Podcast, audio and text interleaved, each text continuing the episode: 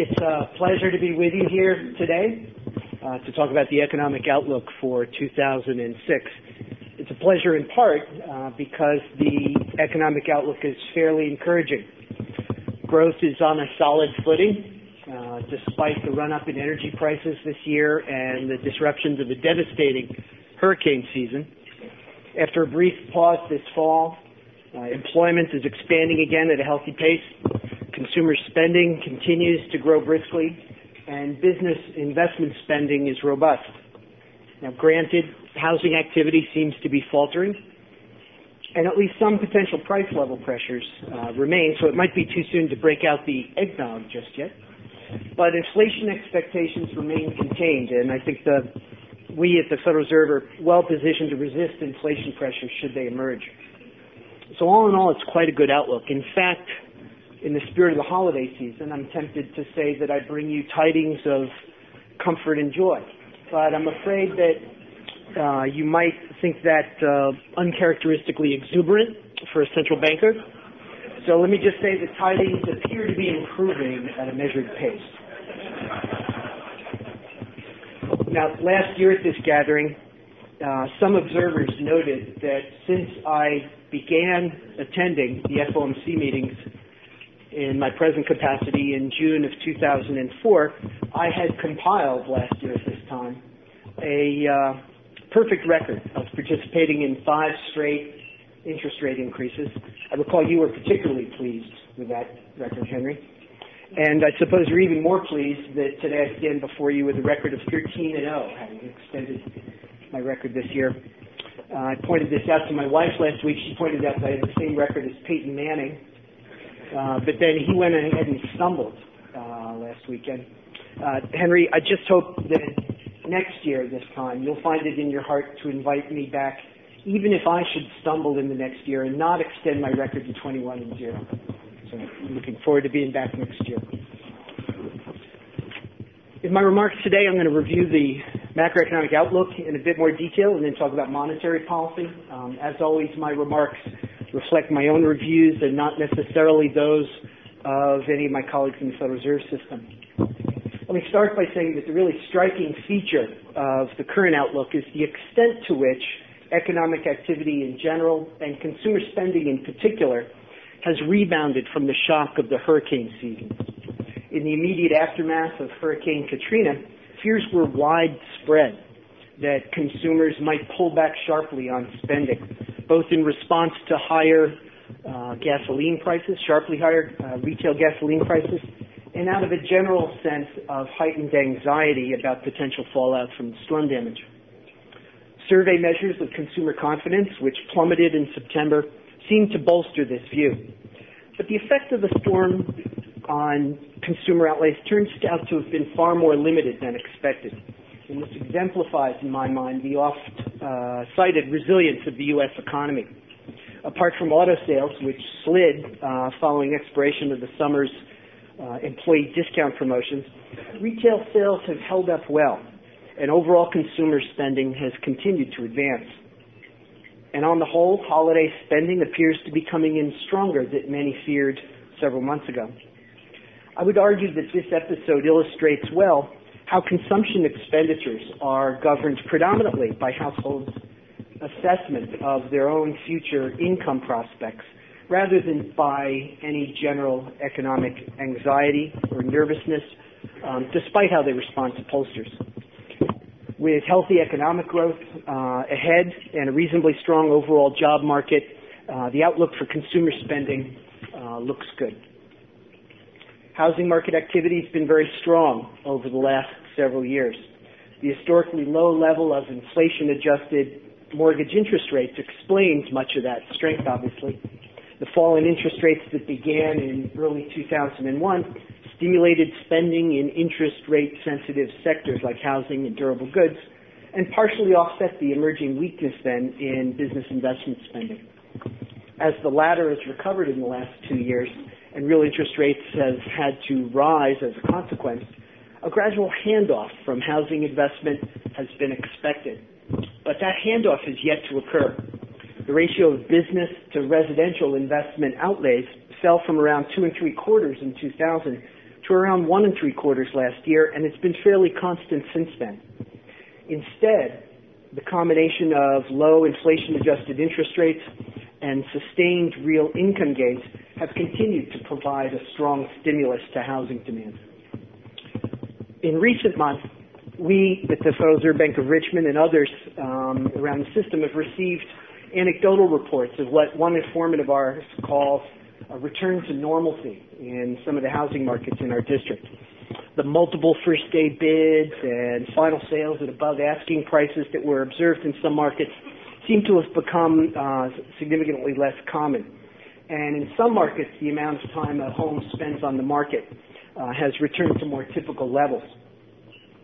At the same time, aggregate measures of housing activity have so far shown only limited pullback from their peaks and remain at historically high levels. And we got a really strong housing starts number yesterday. You might have seen in the paper this morning. Still, mortgage rates are likely to stay somewhat above their recent lows in the coming year. So I would expect housing price appreciation to flatten out next year and aggregate residential investment to stop growing or perhaps even decline. The fundamentals for business investment in equipment and software uh, look quite sound.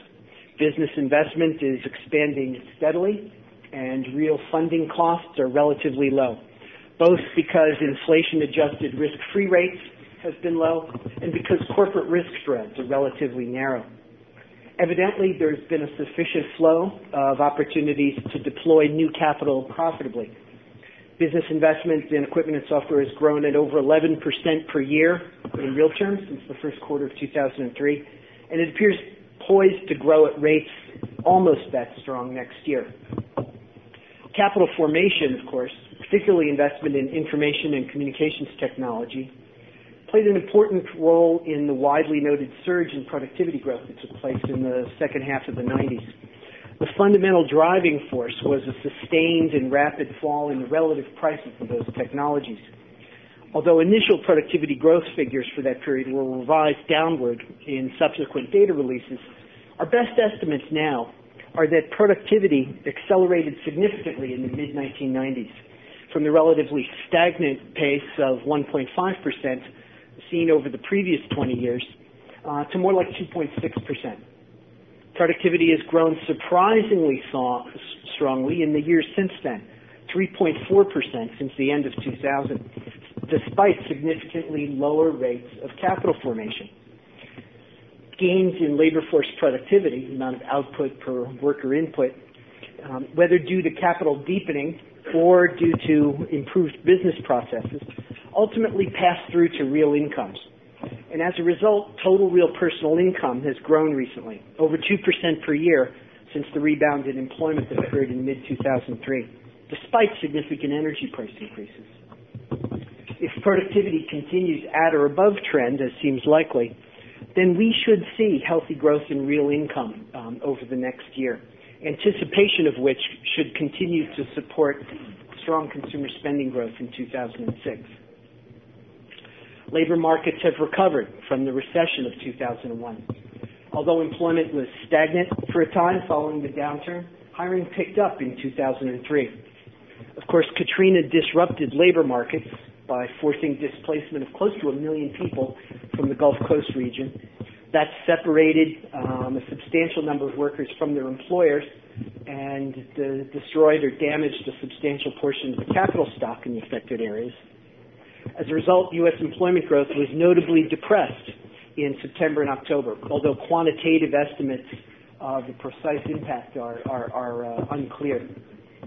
Payroll expansion resumed in November, however, and one would expect most of the gap Uh, to be made up over the next several months as reconstruction efforts get underway.